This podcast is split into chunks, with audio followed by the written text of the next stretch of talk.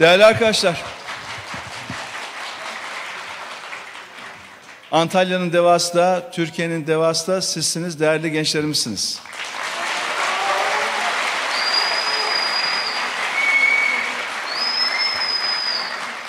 Deva Partisi'nin değerli genel merkez kurulu üyeleri,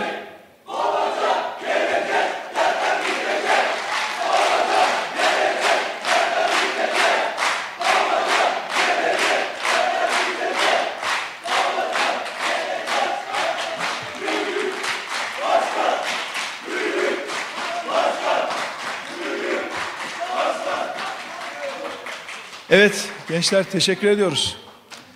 Ülkemizdeki tüm dertlerin devası işte bu heyecanlı gençlik ve bu deva kadroları. Hep beraber, hep beraber inşallah.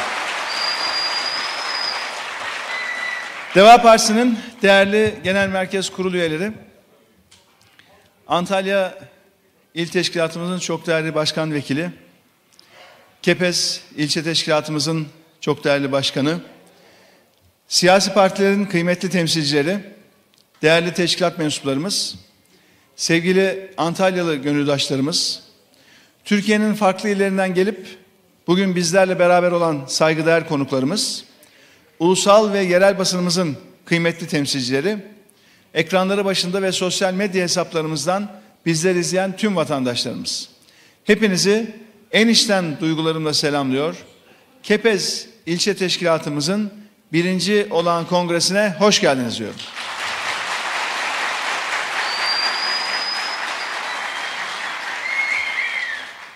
Sözlerimin hemen başında değerli il başkanımız Özgür Özbek Bey'e acil şifalar diliyorum.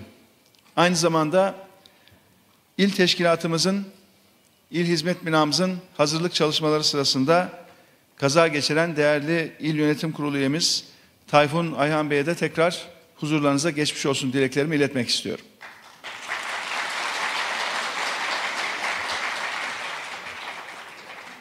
Değerli arkadaşlarım yine bu vesileyle bu kongrede, kongre öncesinde ve kongre ile beraber Kepez ilçe teşkilatımızda görev alacak tüm arkadaşlarımızı kutluyorum ve kendilerine başarılar diliyorum. Geçen hafta Antalya'da ilçe kongrelerimizi başlattık. Startı verdik. Bugün ise sizlerle beraber merkez ilçemizde, Kepez ilçemizde kongremizi gerçekleştiriyoruz. Yarın da inşallah Alanya ilçemizin kongresini yine hep beraber gerçekleştireceğiz. Bundan sonra da hızlı bir şekilde ilçe kongre süreçlerimizi işlettikten sonra kısmet olursa inşallah Antalya İl Kongremiz vesilesiyle tekrar sizlerle beraber bu güzel şehrimizde Antalya'da olacağız. Değerli arkadaşlarım, bizler il il, ilçe ilçe dolaşıyoruz. Bakın sadece geçtiğimiz şu son bir ay içerisinde nerelerdeydik?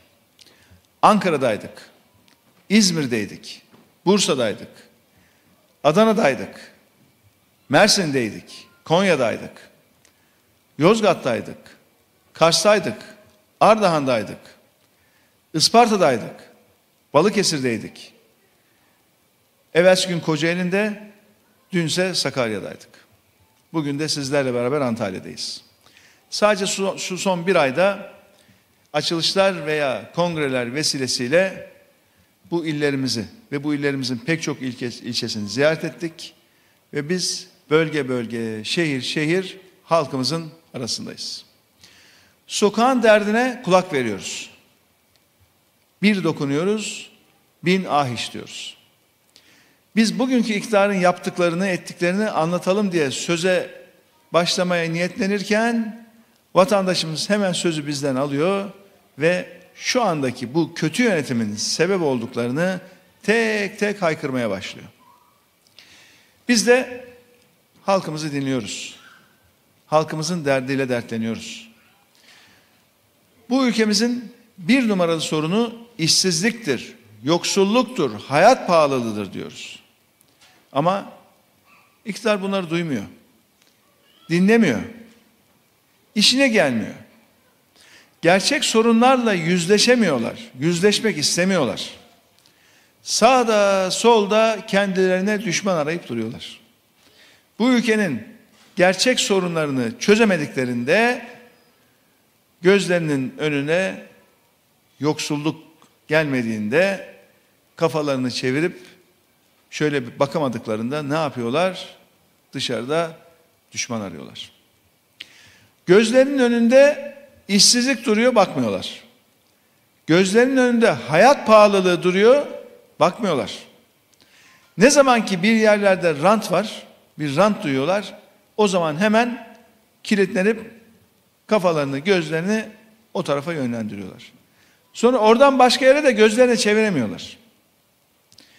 Gözlerindeki o rant gözlüğünü bir türlü çıkarmıyorlar, çıkaramıyorlar.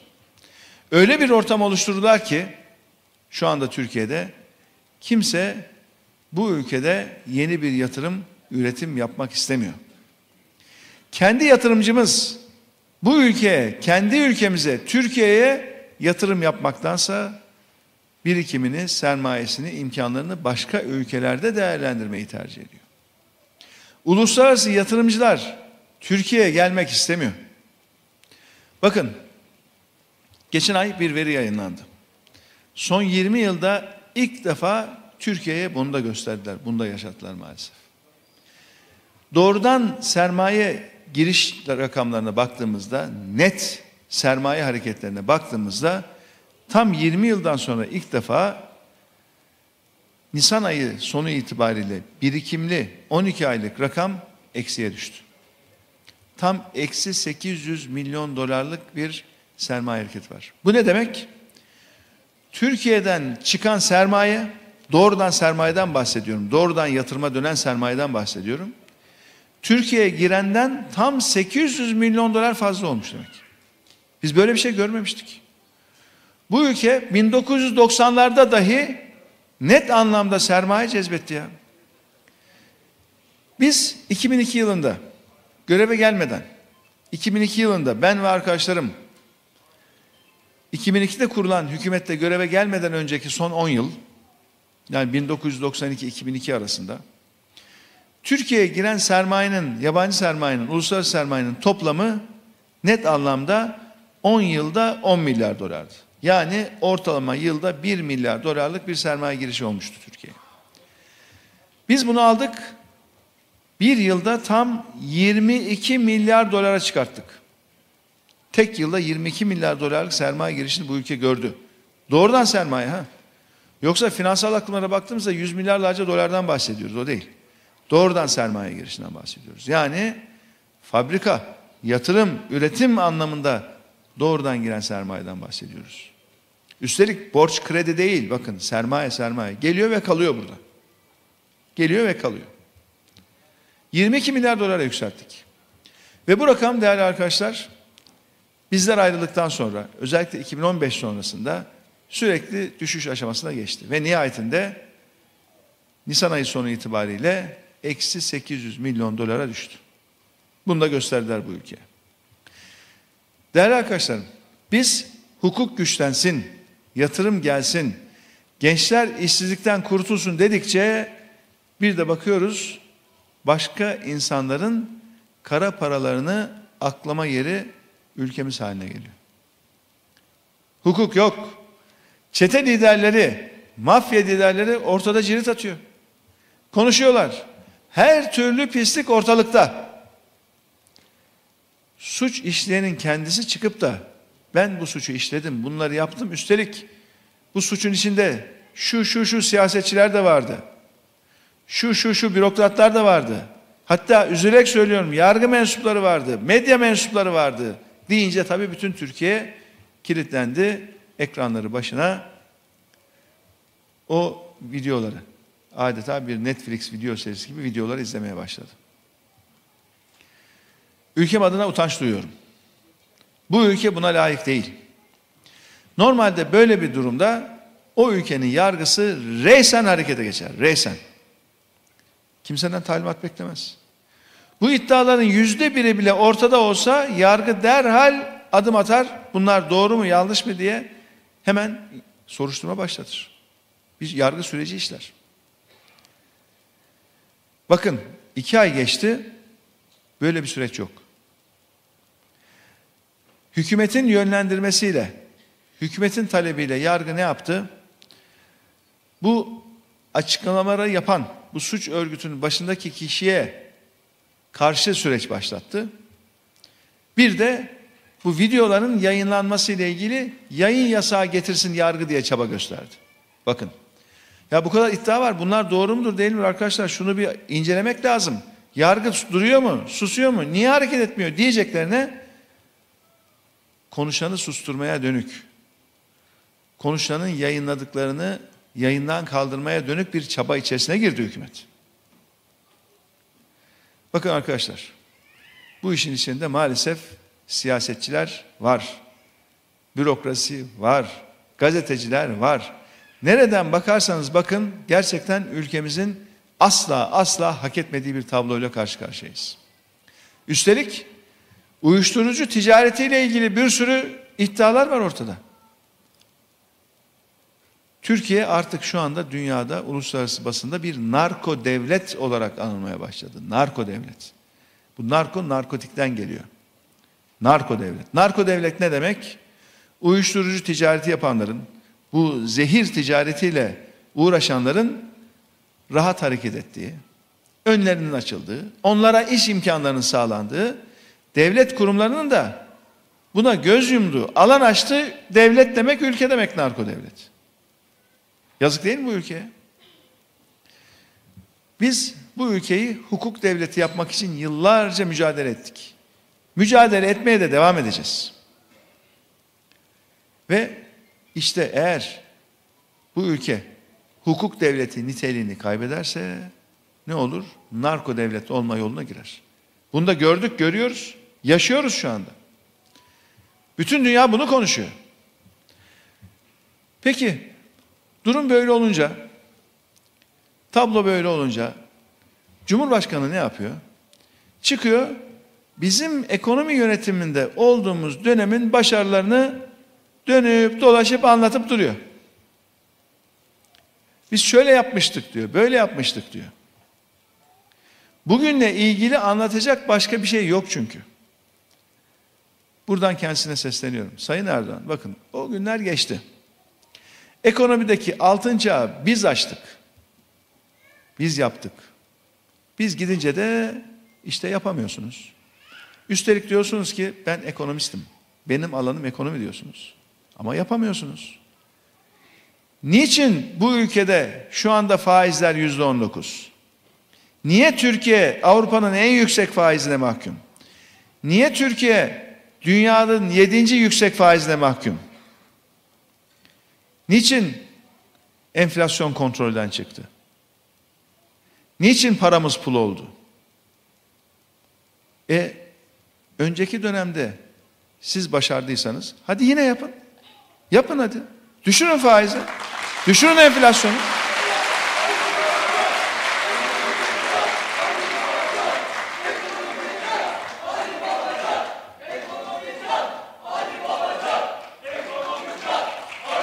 Değerli arkadaşlar.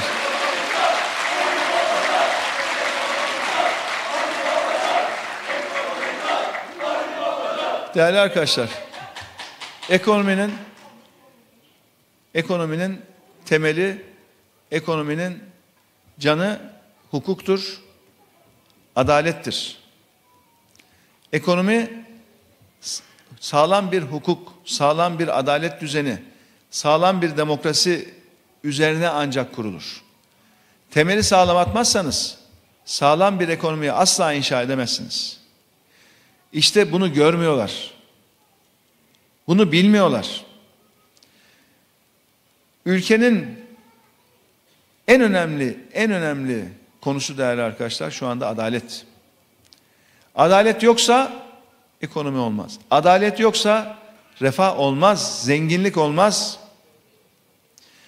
Bakın bizim halkımızın alın terinin değerini son damlasına kadar verdiğimiz dönemin başarılarından başka şu andaki hükümetin anlatacak başka hiçbir hikayesi yok. Sürekli o dönemle övünüyorlar. Anlatacak bir başarı hikayesi kalmayanlara ne olur? Anlatacak bir başarı hikayesi kalmayanlar kaybetmeye mahkumdur. Baskıyla, korkuyla, olmayan düşmanları bahane ederek 3-5 gün daha yönetmeye çalışsınlar, dursunlar bakalım. Ama bitiyor arkadaşlar, bitiyor. Artık artık artık yolun sonu göründü. Yolun sonu göründü. Bitiyor. Bitiyor.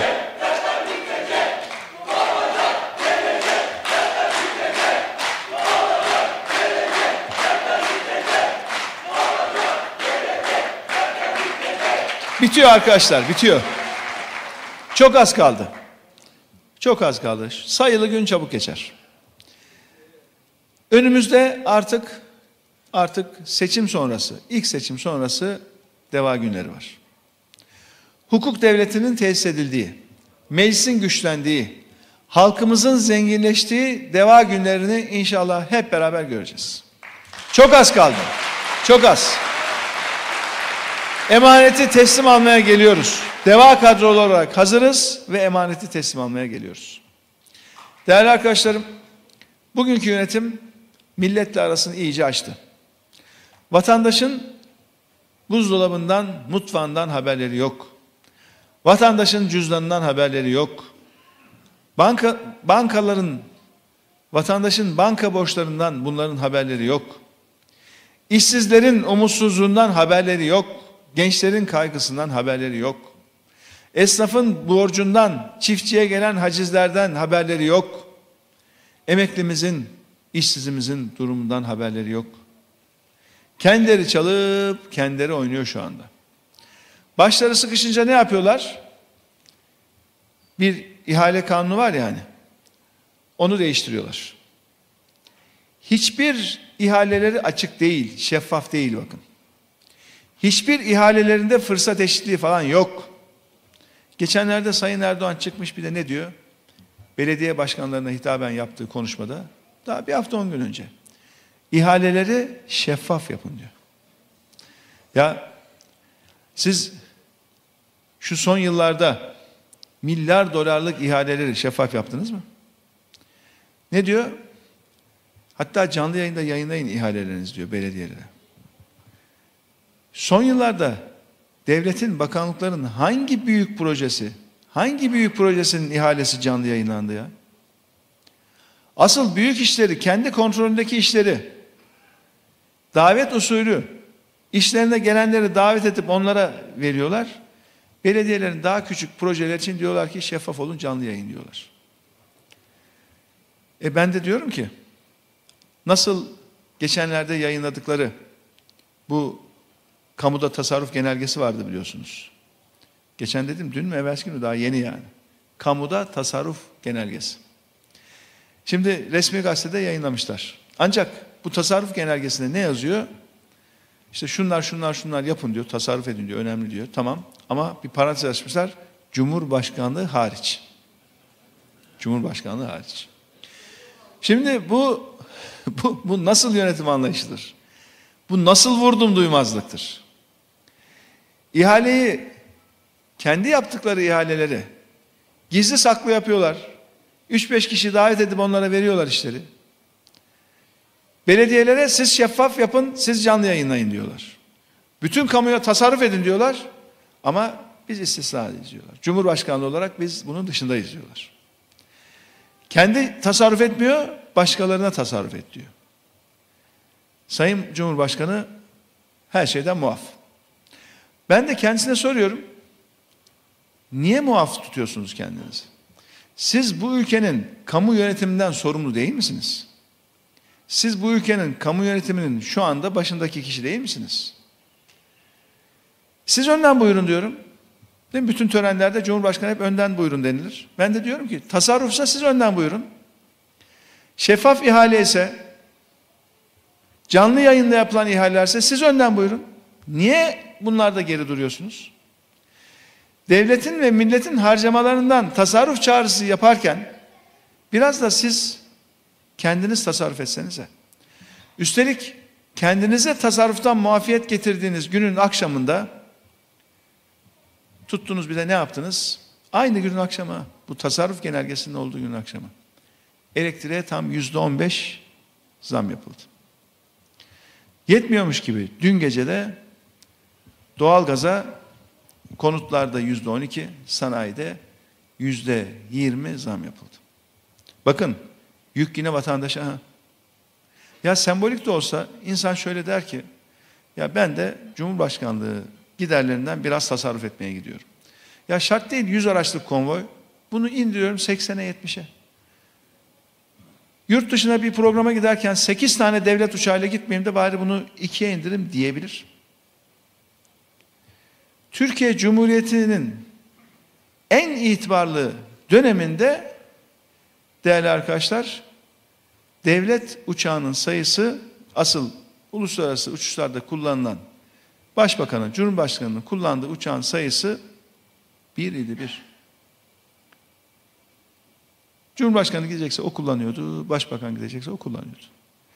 Milli gelirimizin zirvede olduğu, bu ülkenin itibarının sapasağlam olduğu, Türkiye'nin parmakla gösterildiği dönemde bir uçak yetiyordu. Hadi bilemedin iki, bilemedin üç, dört. Ya böyle bir şey yok. Bakın Almanya'nın nüfusu Türkiye ile aynı. Bizden ekonomisi çok daha büyük. Almanya Başbakanı'nın kullandığı uçak, devlet uçağı var ya arkadaşlar.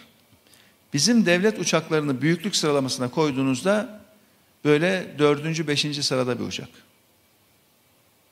Ve geçen sene bir G20 zirvesine giderken o uçak arızalandı ve Alman Başbakanı bir tarife uçakla gitti o zirveye.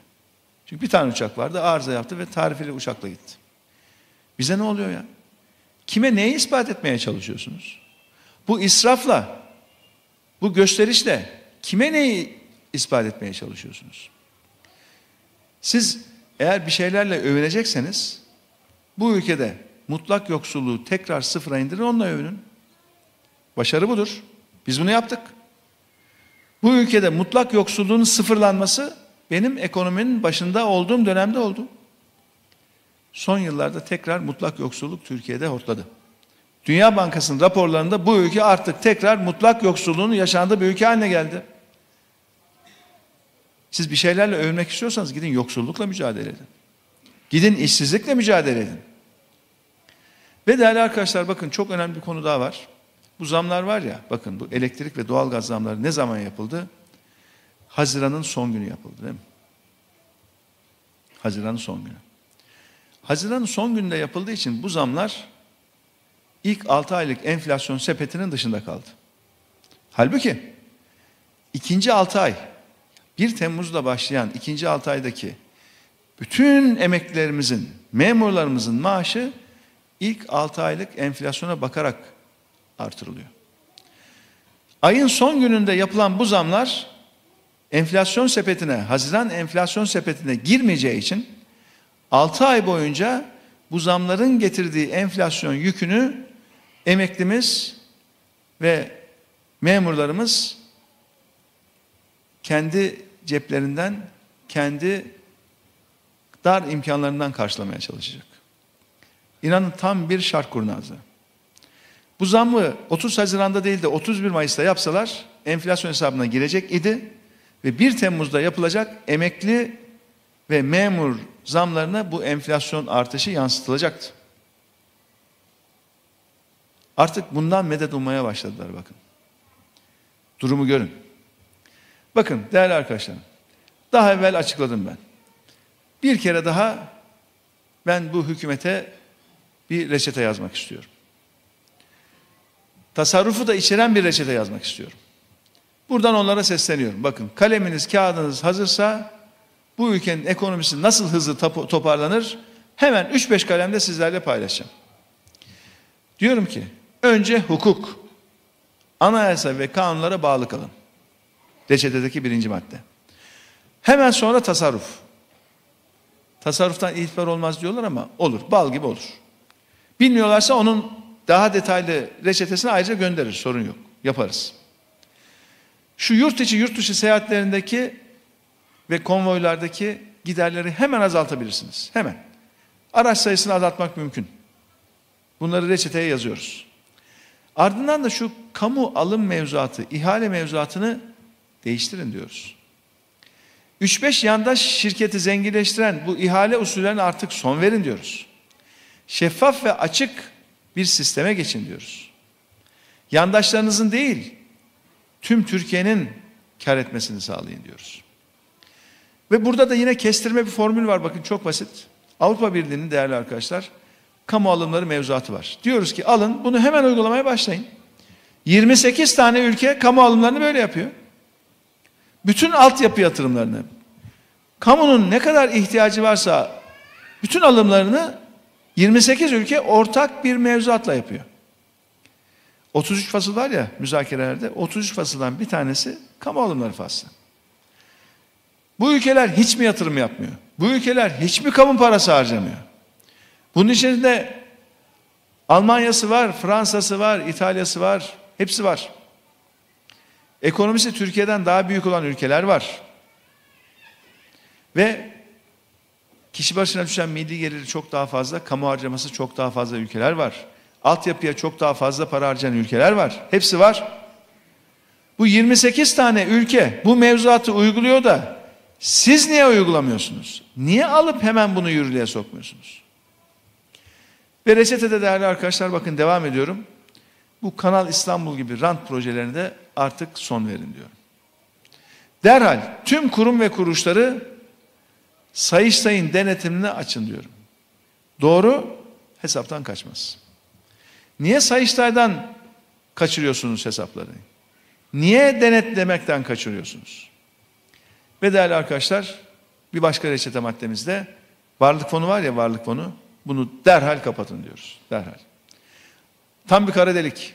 65 milyar lira borca soktular varlık fonunu. Ben tam 5 yıl engelledim. Ben ayrıl ayrılmaz kurdular ve 65 milyar lira borca soktular.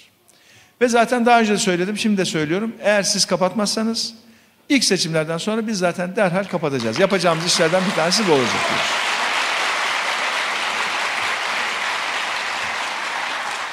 Bakın reçete basit. Uygulaması çok kolay.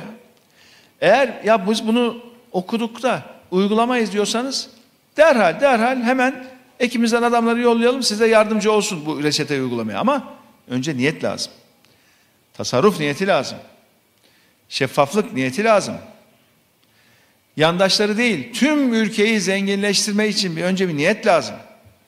Önce bu niyeti kendilerinde gerçekleştirmeleri lazım. Bu reçeteyi bir uygulayın. Bakın nasıl düzelmeye başlıyor işler. Uygulayın da bir görün. Maliyetler nasıl düşüyor? Nasıl o milyar dolarlar verilen projeler daha ucuza mal oluyor? Hepsini göreceksiniz.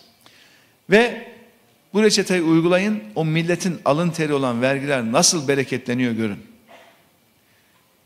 Bunu yapmamanız için hiçbir sebep yok. Sizi tutan yok. Sadece önce bir niyetleyin diyorum. Değerli arkadaşlar bakın daha yeni meclisten ne geçirdiler? Biliyorsunuz dün bir yasayla makine ve kimya endüstrisi kurumunu anonim şirkete çevirdiler. Makine kimya endüstrisini biliyorsunuz savunma sanayimizin ihtiyaçlarını karşılayan çok önemli bir kurum. Üstelik kamu kuruluşları arasında da en karlı kurumlardan bir tanesi bu. Bu konu özellikle Kırıkkale elimizde çok yakından ilgilendiriyor. Binlerce çalışan var ve bu çalışanlarını ve ailelerini de kuşkusuz ilgilendiriyor. Günlerdir tüm Kırıkkaleliler gibi biz de bu değişikliği sorguluyoruz ve anlamaya çalışıyoruz. Bu nedir? Alelacele kimseye sormadan, alt komisyonda bile görüştürmeden acaba diyoruz yine neyin peşinde bunlar? Bu acele nedir diye soruyoruz. Meclis kapanmadan önce yine kime neyi yetiştirmeye çalışıyorlar diye de bakıyoruz, araştırıyoruz. Şimdi yanıtlanması gereken soruları sizlerin huzurunda makine kimya endüstrisini anonim şirkete çeviren hükümete sormak istiyorum. Bunu, bu kurumu şirkete çevirerek kamu düzenlemelerinden, maliyenin ve hazinenin kontrolünden çıkarıp ne yapmayı planlıyorsunuz? Ya da kimin burada rahat rahat daha kolay tasarrufta bulunmasını istiyorsunuz? Bu kurumla ilgili hangi yatırımı yapmak istediniz de yapamadınız? Niçin böyle bir düzenlemeye ihtiyaç duydunuz? Açık açık söyleyin diyoruz. Çünkü söylemiyorlar ha. Niye diyoruz? Ses yok. Konuşmuyorlar. Süslü püslü lafların arkasına da sakınmayın diyoruz. Makine Kimya Endüstrisi'ni anonim şirket yaptıktan sonra kimlerle ortaklık yapacaksınız? Kimlerle şirket kuracaksınız? Yoksa diğer kamu iktisadi teşekkürlerinde olduğu gibi bu kurumu da varlık fonunun kara deliğine mi atacaksınız diyoruz. Yoksa basında haftalardır konuşulduğu gibi yolsuz ve dolandırıcı isimlerle iş tutmanın bir hazırlığı mı var burada diye soruyoruz. Değerli arkadaşlarım bakın bu yönetim hukuksuzluğu artık alışkanlık haline getirdi. Ülkeyi gerçekten kirli işlerin merkezi haline getirdi. Avusturya'da şu anda gözaltında olan bir kişi var biliyorsunuz. Kara para aklama suçundan Amerika tarafından da iadesi istenen kişi. Herkes de bir şekilde pek çok kişiyle her taraftan böyle fotoğraflar var. Ortak kareler var. Belli ki ülkemizi başka ülkelerdeki kara paraların aklandığı bir suç cennetine hatta suç cenneti demeyelim de belki suç cehennemi demek daha doğru. Bir suç cehennemine çevirmiş bunlar maalesef. Biz bu gidişe izin vermeyeceğiz arkadaşlar. Artık yeter diyoruz.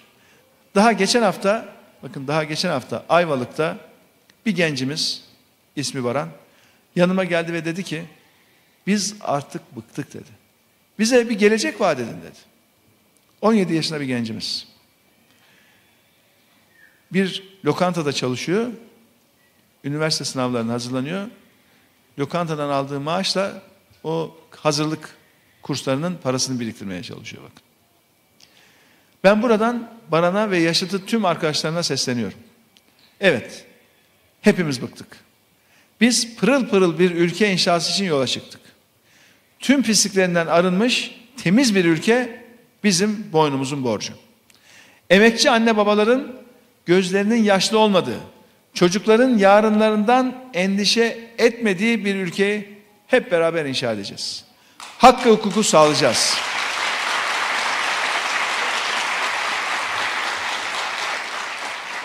Üreteceğiz arkadaşlar, üreteceğiz. Alın teriyle, bilek gücüyle hak ederek kazanacağız. Fırsat eşitliğiyle kazanacağız. Yatırım yapacağız. Üretim yapacağız. Ürettiklerimizle zenginleşeceğiz. Vatandaşlarımızı hak ettiği refah seviyesine ulaştıracağız. Eğitimimizin kalitesini yükselteceğiz. Özgürlük uygulamalarını, özgürlükleri zirveye taşıyacağız. Kimsenin şüphesi olmasın. Biz bu ülkenin baranlarına, Ayşelerine, Ozanlarına, Beyzalarına verdiğimiz sözü tutacağız. Çünkü değerli arkadaşlarım artık Türkiye'nin devası var. Antalya'nın devası var. Kepez'in devası var ve biz hazırız. Hepinize çok çok teşekkür ediyorum. Sağ olun.